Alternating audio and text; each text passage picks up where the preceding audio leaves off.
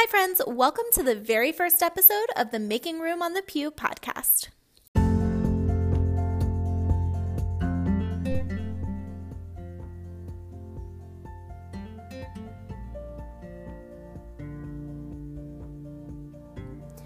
This is a podcast for the church misfits and outcasts, the people the gatekeepers of the faith love to keep out. Here we talk about building a fully inclusive church with the people who are actually out there in the world doing the work. Join us to learn more about experiences and perspectives different from your own while we create the church we are all longing for.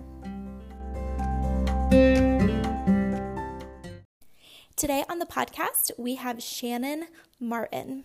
I was first introduced to Shannon through our mutual friend Amanda on Twitter, and as soon as I saw Shannon's witty, justice focused Twitter feed, I knew I wanted to know her better. I was on the launch team for her latest book out this past year, The Ministry of Ordinary Places Waking Up to God's Goodness Around You. And it is one I have been recommending like crazy. So, we are, of course, going to talk about that today. Shannon is a writer and speaker who found her voice in the country and her story in the city. Shannon began blogging at Flower Patch Farm Girl and then released her first book, Falling Free Rescued from the Life I Always Wanted, a few years later. She and her jail chaplain husband, Corey, have four funny children who came to them across oceans and rivers, and they now all live as grateful neighbors in Goshen, Indiana. So, today we talk about neighboring, the problem with the American penal system, and being church misfits, uh, which both Shannon and myself consider ourselves. Please help me welcome Shannon Martin to the Making Room on the Pew podcast. Hi, Shannon. Thanks so much for being here on the podcast today. Yes, thank you for having me. Of course. You know, I was um, thinking the other day about how we quote unquote met each other online. Um, and I realized it's actually because of our mutual friend, Manda Carpenter. Is um, that what it was? Had, yeah. So okay. earlier this year, she tweeted out a question and then she tagged a bunch of people for their responses. Okay. And you and I were both tagged. And I remember following you on Twitter because I was thinking, if Manda trusts Shannon, I trust Shannon. Right. I know um, how that works. I'm sure I probably did the same thing. That's probably exactly what it was. Yes. So um, I I have loved being able to kind of follow with you on social media, um, and then I also got to be on the launch team for the Ministry of Ordinary Places, which is your book that yes. just came out. Thank you um, so earlier. much for that. Yeah. Oh my gosh, it was such a blast. It was um, fun yeah, getting to be a, a part of that. Um, so I am just so thankful um, that you're here and I'm so excited for our conversation. Um, that being said, I did give you a little uh, like professional bio at the top of the show, um, just based on your like about me page online. Um, but I'd love for you to tell us a little bit more about yourself and just kind of introduce yourself um, to people who maybe have not connected with you before. Yeah, sure. So, my name is Shannon Martin, and my family lives in the way northern part of Indiana, so up close to Michigan. We live in Go- a city called Goshen. Um, and my husband, Corey, is the chaplain of our county jail. And then we have four kids. Our oldest is 24, and he's out of the house now.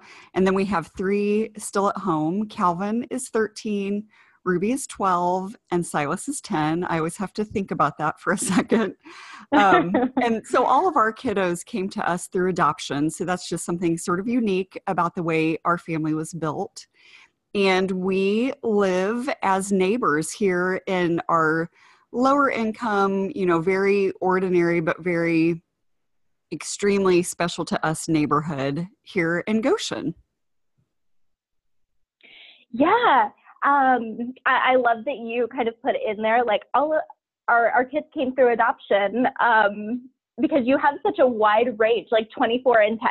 Uh, right. Um, well, and it's the the the most interesting thing is that the 24 year old came to us most recently, so he was like our big surprise. You know how a lot of families have like their surprise like child he was like Yes. a, he was a literal big surprise. He showed up into our lives, into our family, I should say, when he was 19 years old. So he's he's been a part of our family for five years now, and he's a very special addition to our family. Yes. Oh, I love that.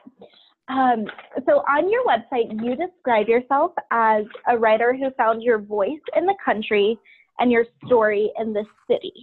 Um, I so uh, resonate with that. I grew up in uh, the middle of nowhere, Ohio, on a family farm, Okay. and now I live in New Jersey, just south of New York City. Oh my goodness.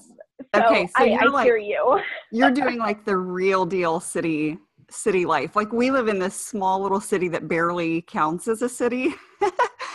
and you're up there like just rolling in New York. That's awesome. I have to ask, where did you grow up in Ohio? Because that's where I grew up.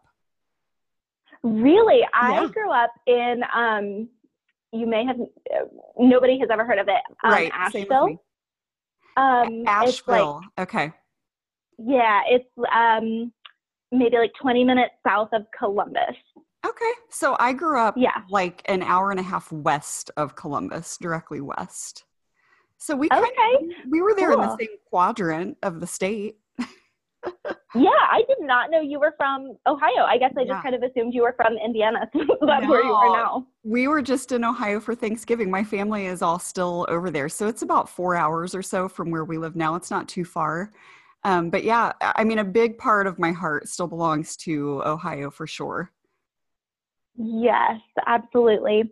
Um, Ohio has a way of of doing that to you for sure. That's true.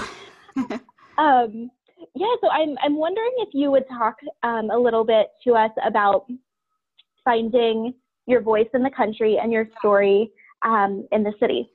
Yeah, I'd love to. You know, my husband and I, we, I'm trying to to think through the timeline. Um, we had been married for I don't know how many years. Um, we had lived for a time in Washington D.C., and that's where we both kind of started. Our we both had very politically oriented jobs. My husband worked for a congressman on Capitol Hill, and I worked Mm. for a think tank just off of the hill. So we we only lived in DC for about a year and then my husband was was promoted to a different position in the congressional office and we moved back to Indiana. And then, you know, a handful of years after that, we ended up buying our dream farmhouse.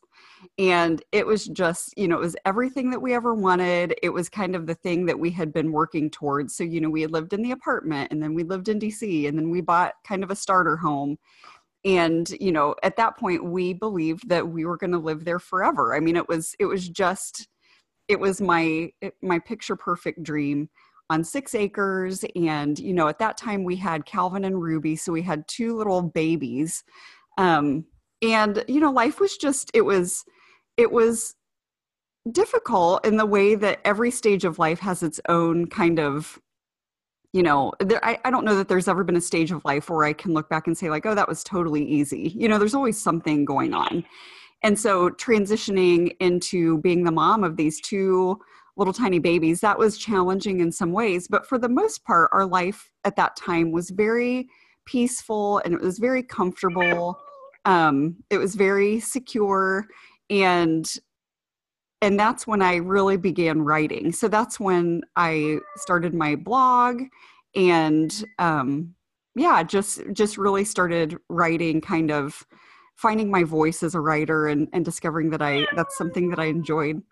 What's happening Yep, that's that's my cat. okay She's- for a minute hear was like, her? oh my gosh. it's wrong i thought it Yeah, was like no, an audio glitch and then i'm like it might be a cat that's hysterical No, yep.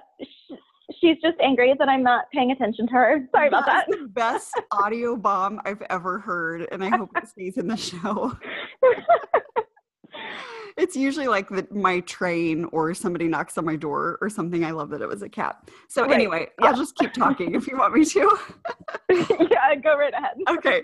Um, so yeah, I would say it was during that time on our farm that I that I really started to believe that maybe I was a writer. And I started to just, you know, back then it was kind of the heyday of blogging, and I was blogging I mean, a ridiculous amount, probably easily five times a week.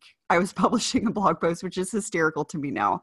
But what I didn't realize, I mean, I thought it was just fun. I had no um, real intention, especially early on, that I would ever publish a book. I I was just practicing and I didn't quite know that that's what I was doing. So at the point that we then, we had a, a major shift in our life.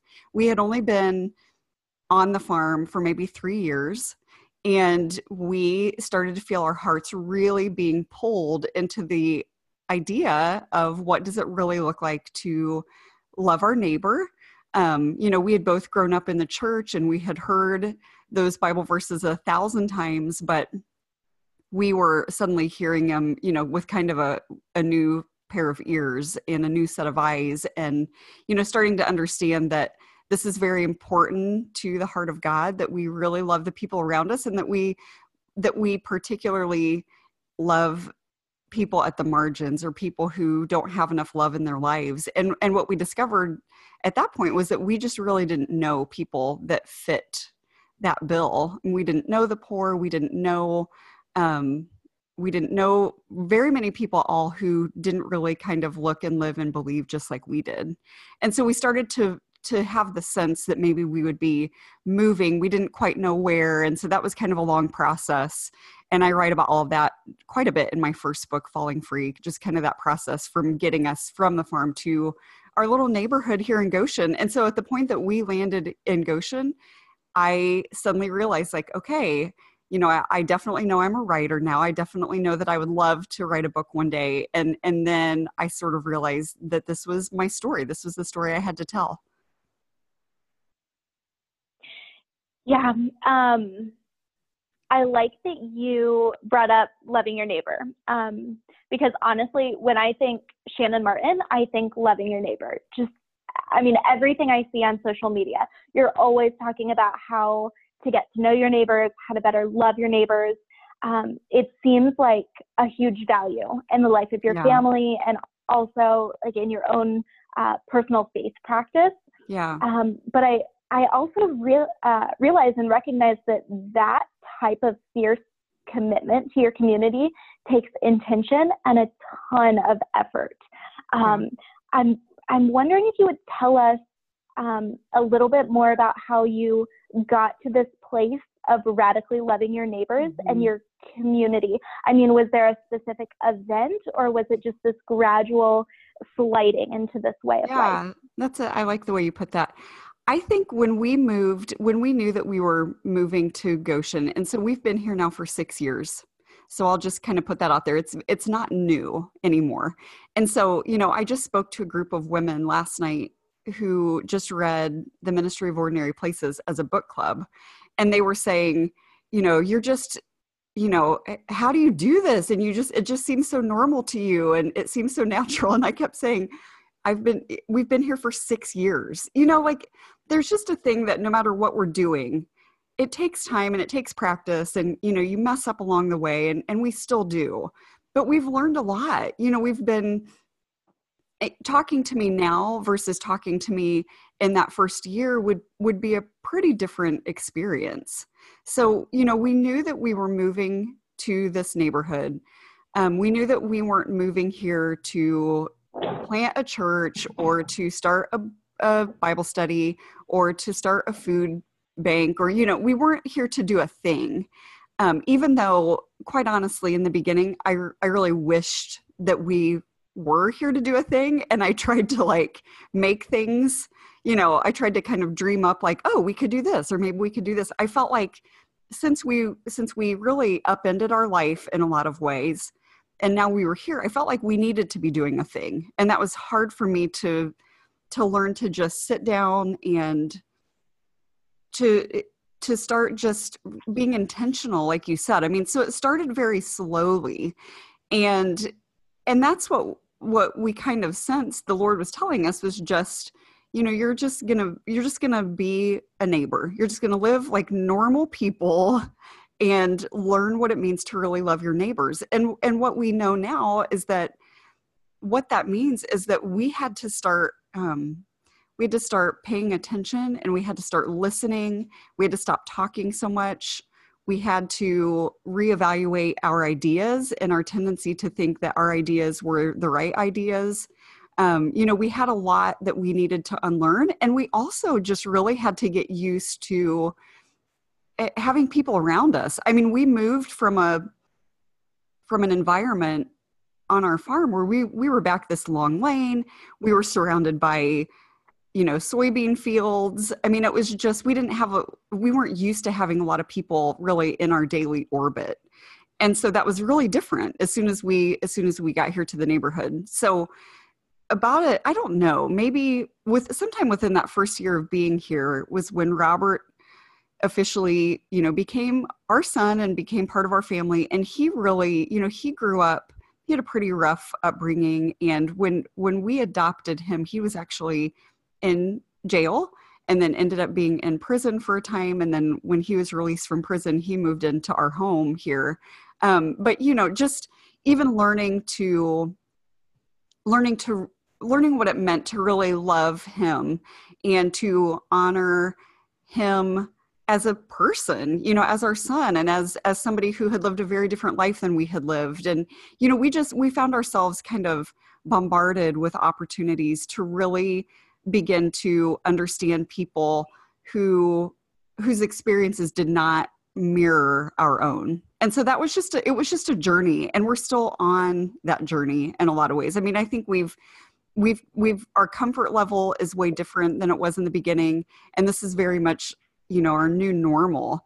But i i just don't know that you ever fully arrive at like okay now i'm you know now i'm excellent at loving my neighbor. You know i think it's just always going to mm-hmm. be a work in in process and it's always going to be kind of um you know bumping up a little bit against you know our own personalities and the fact that most of my family um, are introverts. And you know there there are all of these things at play but we just keep we discover over and over that our lives are made better by the people around us and by really investing in their lives by really loving them and particularly by being loved by them. I mean that's just something that has blown us away and you know taken us by surprise. And it's just it's just a gift. It's a gift to be actively um, you know involved on a daily basis in the lives of people who have really struggled to survive in a lot of ways and to be near that resilience and to be near that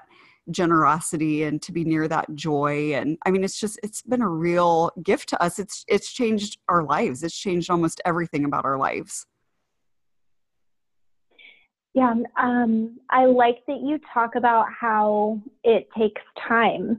Um, I, I think that's important to let people know. Um, i mean I know when I moved to New Jersey, I had lived in Ohio for my entire life, and like um, my gr- my grandfather was on the uh, the board of trustees. Like everybody knew me. Like I could say, "Oh, right. I'm a Welch," and right. everyone knew me. Right? Like I did not have to work for that community because my family had already done that for me. Yeah. And then moving here, I mean, I've only been here for about a year and a half, and okay. still um, like I'm still working on building that yeah. community. Um, oh, yeah. Um, so I, I like that you highlight that that like it it's going to take time. Like that's kind of the right. point of this. Um, and I like that you mention in there we have to love people and get to know people for who they are, not for who we want them to be. Right. Well, um, because I think, and and you might relate to this. I think at the point that I arrived in my neighborhood and in my new city, and maybe not quite to the extent that you're in now. You know, you moved to somewhere sort of blind and you don't know anyone. Corey knew a few people around town just from previous jobs. We didn't move far like you did, but I didn't really know anybody in this city. I mean, for all intents and purposes, we moved here not knowing anybody.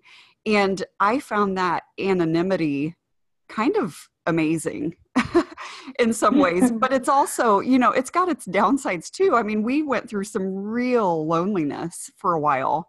Um, and it's just, it's, it's incredibly slow work but you you arrive at a place and and you know i like what you said like really just taking people for exactly who they are that's what i wanted from people i wanted people who were just getting to know me like you know it gave me the freedom in some ways to just anything that i had sort of picked up along the way of like you know this is this is how you operate. You know, I had grown up in very small towns like you're you're talking about where everybody knew everybody, everybody went to school with each other. You know, there were all these connections and I started to see how that had kind of changed me in small ways away from who I really may have been. And so when I kind of got this fresh start, it was a you know, there was an element of being able to say this is me and one of the things I know about me is that I don't particularly care about fussing over my appearance every day. That was something I had kind of learned to do in sort of my past life. Like if you're going to be out in public, then you've got to, you know, you've got to look a certain way or you've got to at least try or I don't know, like that's a silly example, but I just realized here, like nobody knows me here. Nobody's judging. Um, you know, if I'm showing up to the coffee shop with bedhead and a ball cap, nobody cares. And I, I don't know. It just, I found it to be honestly pretty freeing. Yeah. Yep. I, I totally agree um, with all of that as well.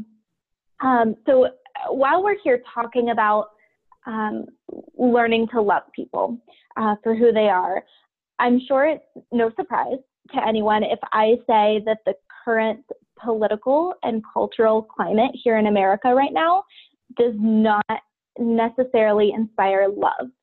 Um, right. There's just you know there's there's so much hate and fear yeah. everywhere i mean i'm sure both you and i and everyone listening can think of a time fairly recently we were either the subject of or at the very least a witness to an unkind or hateful comment um, or action so um, i'm wondering what compels you to continue loving so openly and so freely when this is the state of our nation right.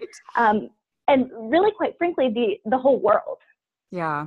I think I, I think everything you're saying right now is really the the starting point of this book that you know my second book that i just wrote so the one that's just newly out. I think i think what i realized was i was coming to a place um experiencing everything that you just mentioned you know the polarization, um, the fracture, the you know honestly just just taking a look around me and feeling like I don't even know what's happening. I don't even know what's happening anymore. I don't. I certainly don't know how to fix this.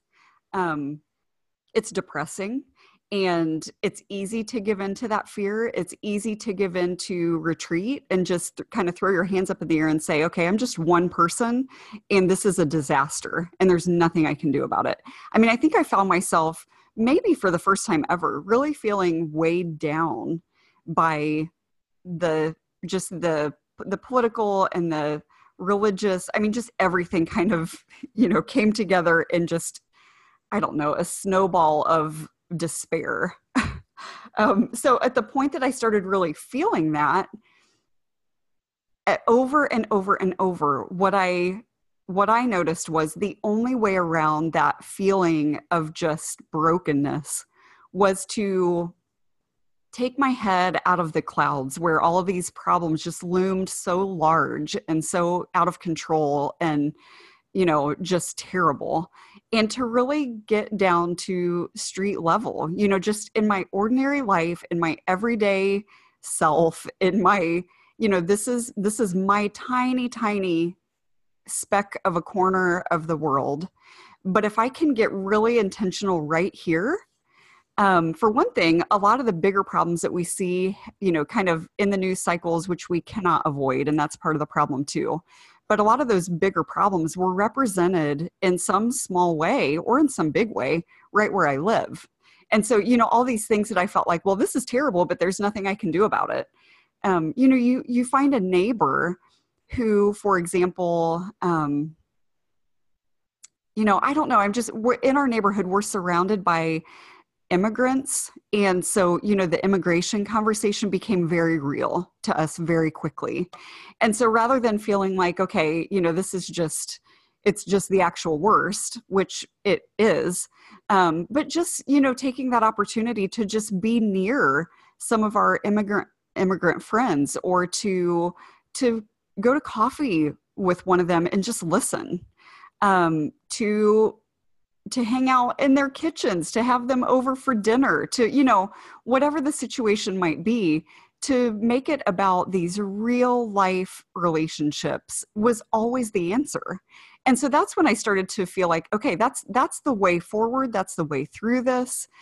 If each of us did that with real intention like really started to pay attention and look around not up with our you know not up in the clouds where we can't really affect a lot of change but right here in our personal lives if we built lasting enduring committed relationships with the people around us especially the people who are struggling or suffering in some way that makes the world better you know making the world better for one person really does make the world better and if a lot of us are doing that then the world gets a lot better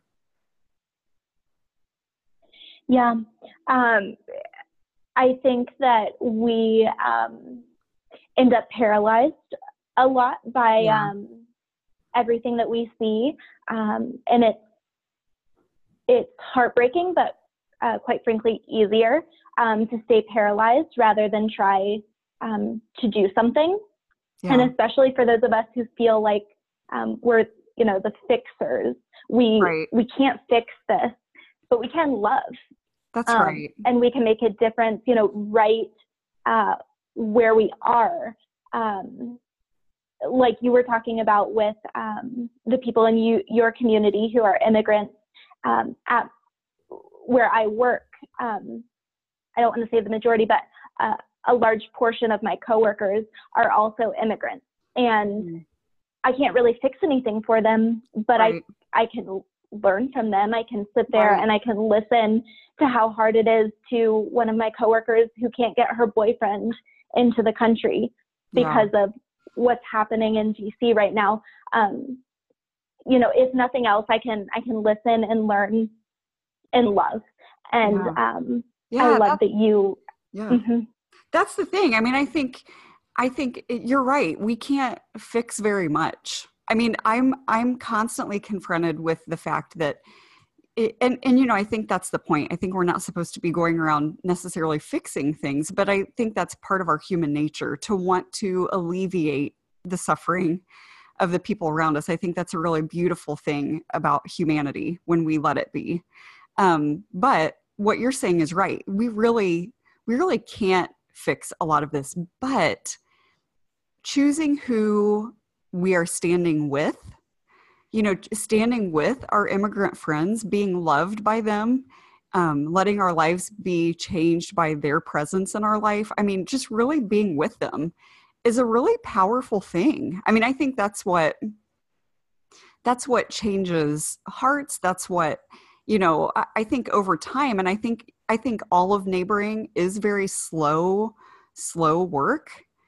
Um, but I think that's okay. You know, I think we can just, we don't have to feel pressure to, you know, to build these really deep and meaningful, you know, kind of heart level friendships overnight. That's just, that's not the way it has happened for us.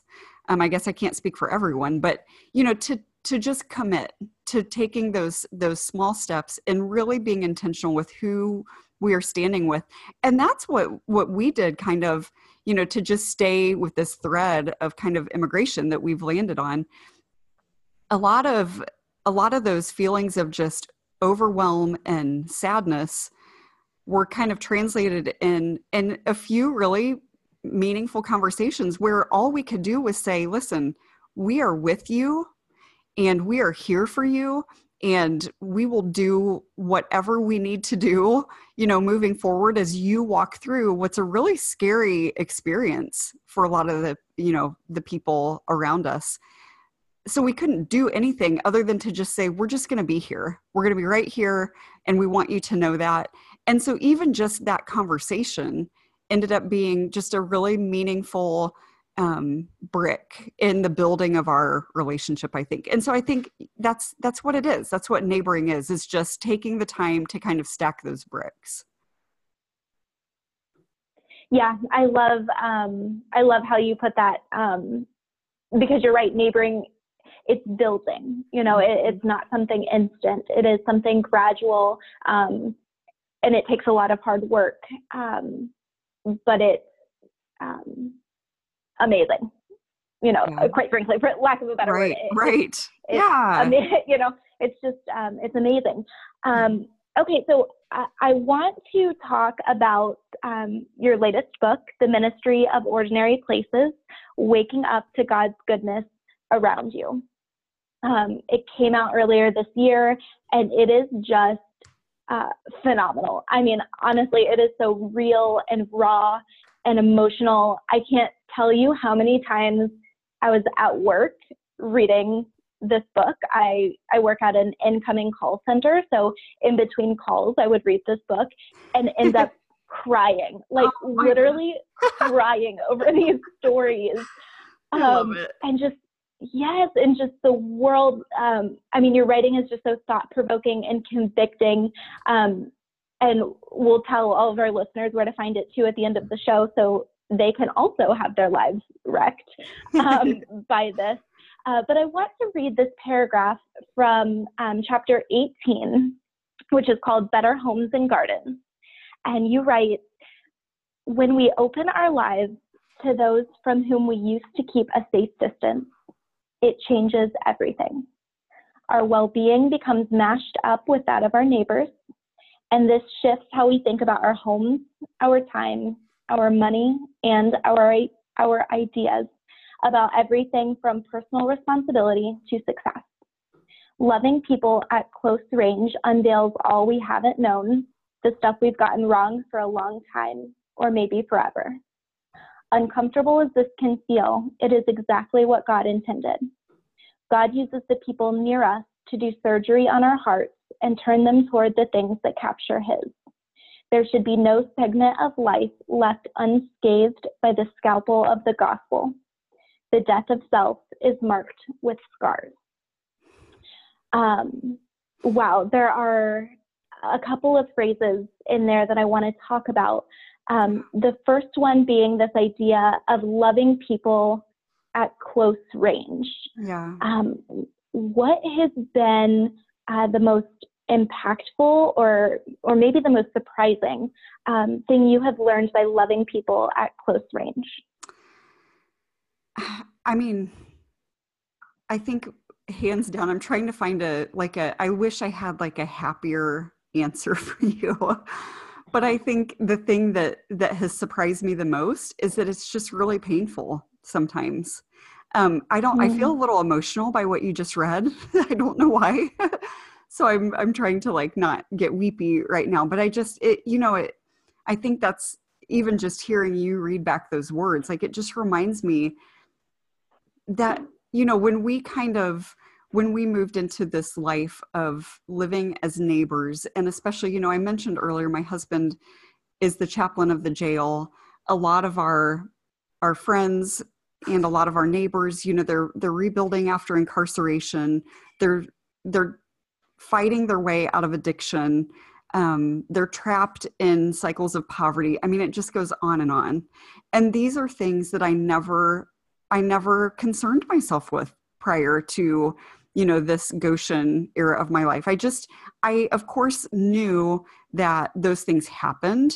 Um, i would have said certainly that I had compassion for people struggling in different ways, but you know, theory and and practicality are two very different things. And so at the point that our our everyday life became kind of tangled up with actual humans who we actually love who were struggling. I mean, I was just I wasn't necessarily prepared for the the heartache that that comes with that. Um, and so uh, the flip side of that is to to give some good news. You know, I also wasn't prepared for um, the joy that it would bring our life. And you know, you sit at close range. You sit at close range to suffering, but you're also at close range for redemption. And we see redemption happen, and we see it in small ways, and we see, um, you know, we see a lot of like the two steps forward and then two steps back sort of thing. But but man, we've been able to just be right here up close for some really amazing, um, just you know, experiencing God and seeing God seeing his image in the faces around us. I mean that's been a really beautiful experience. And so you end up with both. And i think that's and so i write a good bit about that. You know this is kind of the it's the bittersweet and it's the the salted chocolate you know is one of the chapters i wrote about but it's yeah it's hard and it's just really really good yeah um, i like that you um, talk about how it's hard and good. And you're right. I mean, when we get the suffering, when we sit close to that, um, we do get the redemption. And, and that's not to say, you know, bad things happen. Bad things have to happen in order for us to experience good. Um, but it definitely does um, sweeten things a little bit, I think. Yeah. Um, uh, it, to know that we're going to sit near to hard and heartbreaking things, um, but we're also going to see God working in that. Um, right. And that is so good. Um, yeah, I, I like that. Um, the other piece of this passage that I love um, is the last little bit there should be no segment of life left unscathed by the scalpel of the gospel. The mm-hmm. death of self is marked by scars. Um, flesh that out a little bit for us, if you would. Yeah. Um, what is the scalpel of the gospel?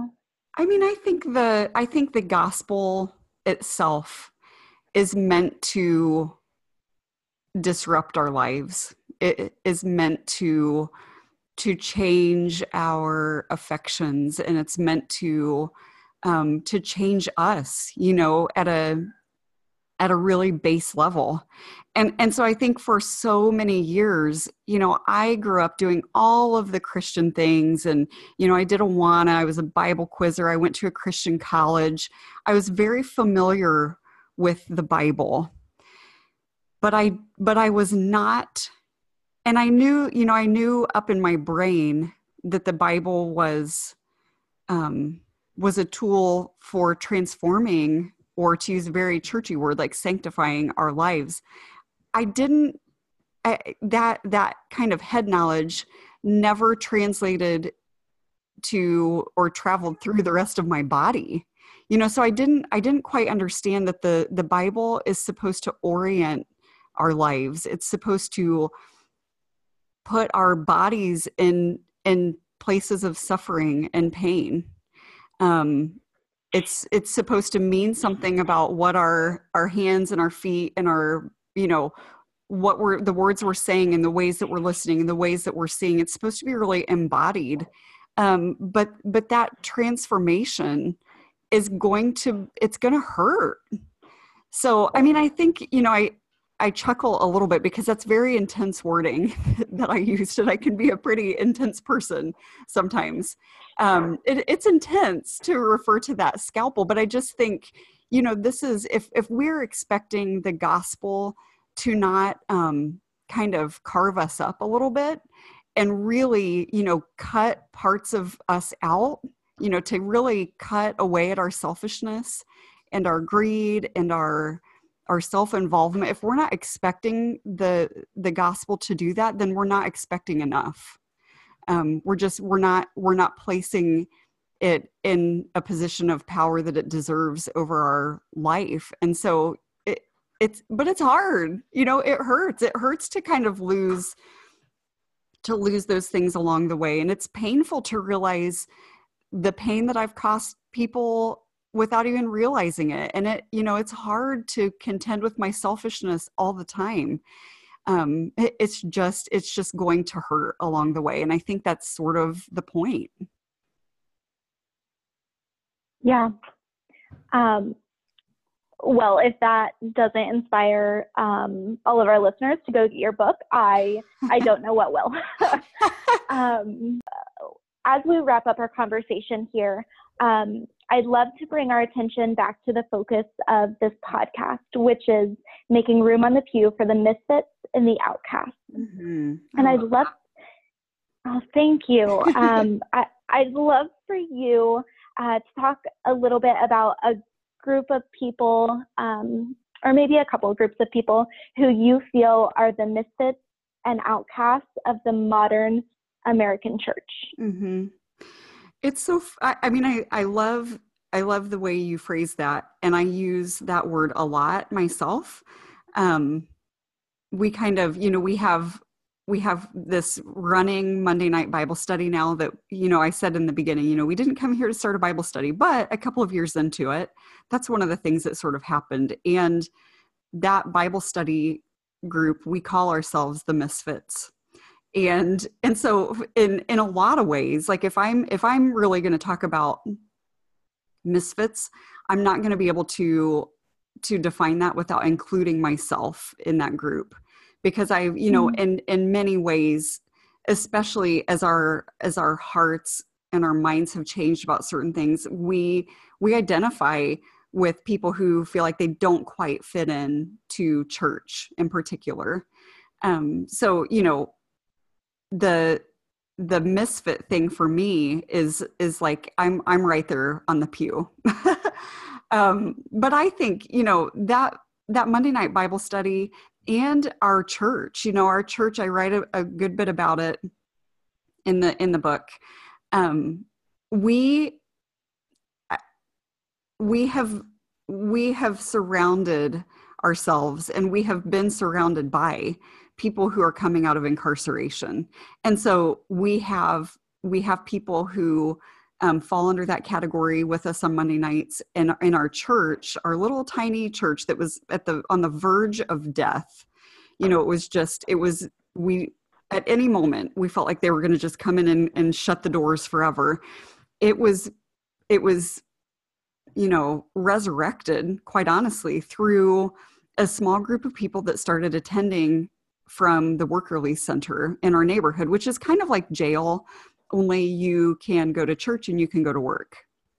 And so, you know, okay. a, hand, a handful of people started arriving, and then they invited their girlfriends and then they invited their you know the, then their kids came and then they invited their friends from work and then i mean at this point now our church is is over half people from work release and so these are people who um, a lot of them are very tattooed.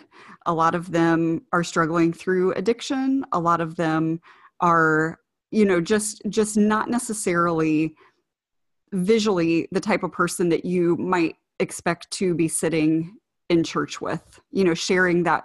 We we attend a fairly traditional church and so we do actually sit in pews. So you know sharing mm-hmm. that pew with with your brother or your sister who is still technically incarcerated. I mean those i would say are the misfits that that i identify with. Those are the ones who i love. Um, those are the ones who i fight for.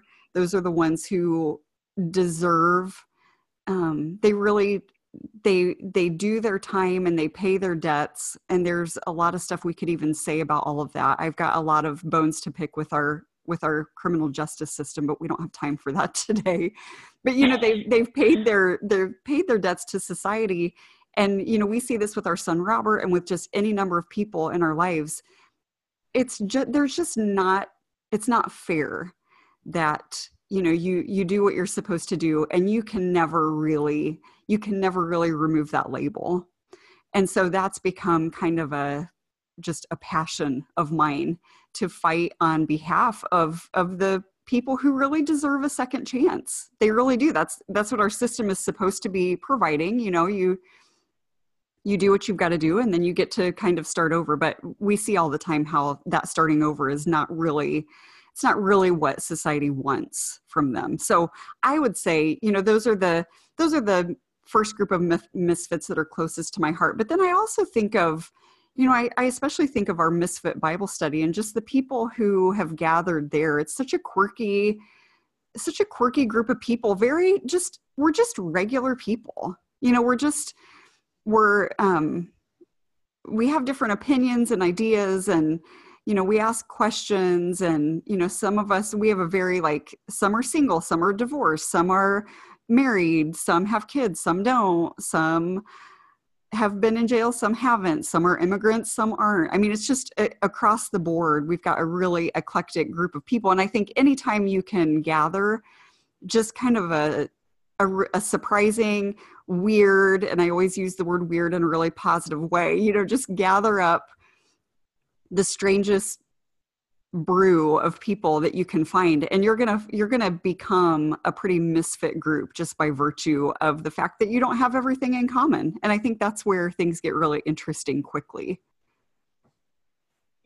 Yeah you know i, I like that you um, included yourself in that um, because that's really how this started um, this podcast started as well as because i um, I have an interesting uh, relationship with the church as an institution. Um, yeah. And so this is how this started is me trying to like wrangle a spot in church for myself right. where I feel that I fit. Um, so I love that you added yourself in there. Um, and I love that you talked about um, people who are incarcerated um, I, I, agree with you, um, or people who are coming out of incarceration. Um, I totally agree with you. We do not make church accessible. Right. Um, I think, in my experience, um, to that population of people, um, and that's such a detriment to the church. Yes. I was talking to, yeah, I, I was talking to uh, Amanda Carpenter the other day, and she said, um, if we if the church isn't everybody it's not church or it's not what church right. what i thought church could be. Um, and i i totally um, agree with that. Yeah. here is that if we don't include everyone it's not the church. And that um, that does include people who are incarcerated or people who have been incarcerated. Right. Um, i'm wondering if you have any ideas and it it sounds like you may, um, or maybe your church is just really great at at welcoming people in. But um, I'm wondering if you have any ideas about how to collectively welcome into the church as a whole, or at least make church more accessible yeah. um, to people who are incarcerated or who are coming out of incarceration. Mm-hmm. I I do have a lot of thoughts about that, and I think I think the first, you know, that's when we landed at this church, when we first, it's right smack dab, it's two blocks from my house, it's right in my neighborhood. And when we realized, you know, in our second week in town that that was going to be our our church, I mean, it was it was maybe 50 people, 60 people, I don't know, on a Sunday. Most of them were 75 or older. I mean, vast majority. Um, there was no programming. I mean, no kids program, no youth program, no extra Bible studies, or I mean, it was just really bare bones. Like even the the sound system was pretty terrible. so. I I look now and I'm always amazed that a lot of these older folks, you know, they've been this has been their church home literally forever and they're in their 80s now. And I know that you know they're looking around at there's a huge gathering of people outside our our main doors every sunday morning sucking down their last cigarette before they walk into church. And you know there there's some commotion on a sunday morning people kind of wandering in and out and maybe leaving to smoke or maybe just leaving to go to the bathroom because for once in their week they have the freedom to move about um, you know so mm. there's just there there are different aspects that i always think you know certain people in my church like this is not what they signed up for. This is not how they envisioned this church you know in the final um, kind of stage of their life. This isn't what they pictured it to look like. But these people have embraced it. They have welcomed the the men and women from the work release center with open arms. They have learned their names they have you know we have a greeting time every sunday and they hug them and they coo over their babies. And i mean it's mm-hmm. just it's just such a beautiful thing. And i i'm really convinced and i know there are people that could convince me otherwise and that's okay. I think there's something very disarming about a church that is just very basic. You know we just we're not that polished. We don't have anything produced. We're not a very slick church. We're not a very cool church. Um we you know our music a lot of people would would say is like eh, you know we don't have a worship band. We just it's it's all very cobbled together. It's all very um, anybody who wants to be a part we we would like you to be a part and we need you to be a part. Um, and i i think that that humility of you know of really knowing in our full hearts because it's just it's impossible to not know you know we need help here and we're not so we're not so awesome. Um, we're just we're just ordinary people doing our ordinary best and we're coming together week after week and we're we're praying together and we're sitting together and you know this is this is the heart of church. We're here to grow in christ together and that's where the bar kind of is and i think that's really um, that is accessible to people who who are not used to being welcomed into church spaces and a lot of the a lot of the people a lot of these men and women have mentioned that along the way. You know they've mentioned the ways they've been hurt by the church or the ways they've been excluded by the church or the ways they've been judged you know just by their appearance by the church and so to to give them a, a new perspective um, is is just my favorite thing. I just love my church. It's very imperfect, and you know, there we still have the the church drama from time to time that I think every church deals with, and you know, there are conflicts of opinion, and all those things are still there. We are not a perfect place, but you know, we just keep showing up. We just keep showing up, and we keep welcoming anyone who shows up with us. Mm, yeah, that sounds awesome. I think um, I'm gonna have to make a trip to Goshen just to go to you your should. church. Um, you should. You're oh invited anytime. St. Mark's oh, United oh. Methodist. All right. Oh my gosh, I grew up United Methodist, so you've already got me. there you go. um, okay, so uh, we're going to wrap up here, but before we go, tell our listeners where they can connect with you and where yeah. they can find um, your books um, anything else you want them to know about you. Yeah, sure. Um, so my book, Ministry of Ordinary Places, is available on Amazon or anywhere really that you buy books. And you can find me, my blog or my website is Shannon, and it's Shannon with an A at the end, so shannonmartinwrites.com.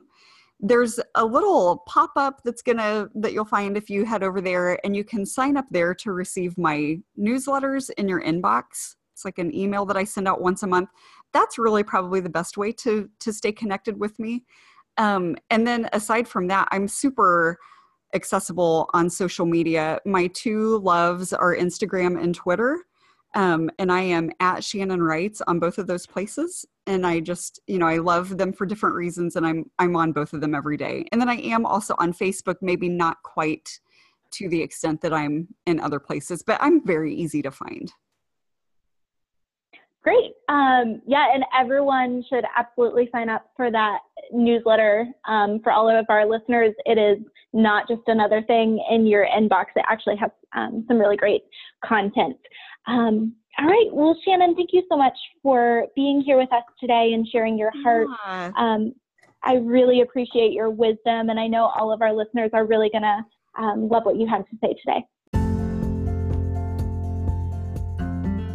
Well, friends, I hope you enjoyed my conversation with Shannon today. I literally had goosebumps for over half of it, so I know it was good. I hope it impacted you as deeply as it did me. Like Shannon mentioned, you can find her on shannonmartinwrites.com or on Instagram and Twitter at Shannon Writes. So go follow her, you will not be disappointed. And of course, grab a copy of her new book, The Ministry of Ordinary Places Waking Up to God's Goodness Around You. Just Google it, it is everywhere.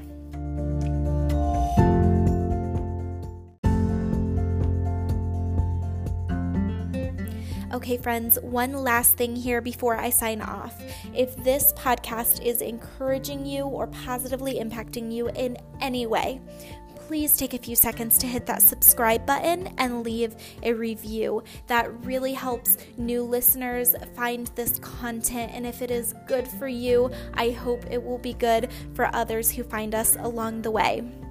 Of course, you can always connect with me as well on my website, baileyjoewelch.com, and on Instagram and Twitter at baileyjoe Welch. Now, once you get there, either to my website or my Instagram or Twitter page, you will notice that it does say Bailey Welch Pomerantz because I did just get married in November. But I am going to go ahead and leave the handles in the actual web address as Bailey Joe Welch so you guys can find me a little bit easier. All right, guys, I'll see you next week.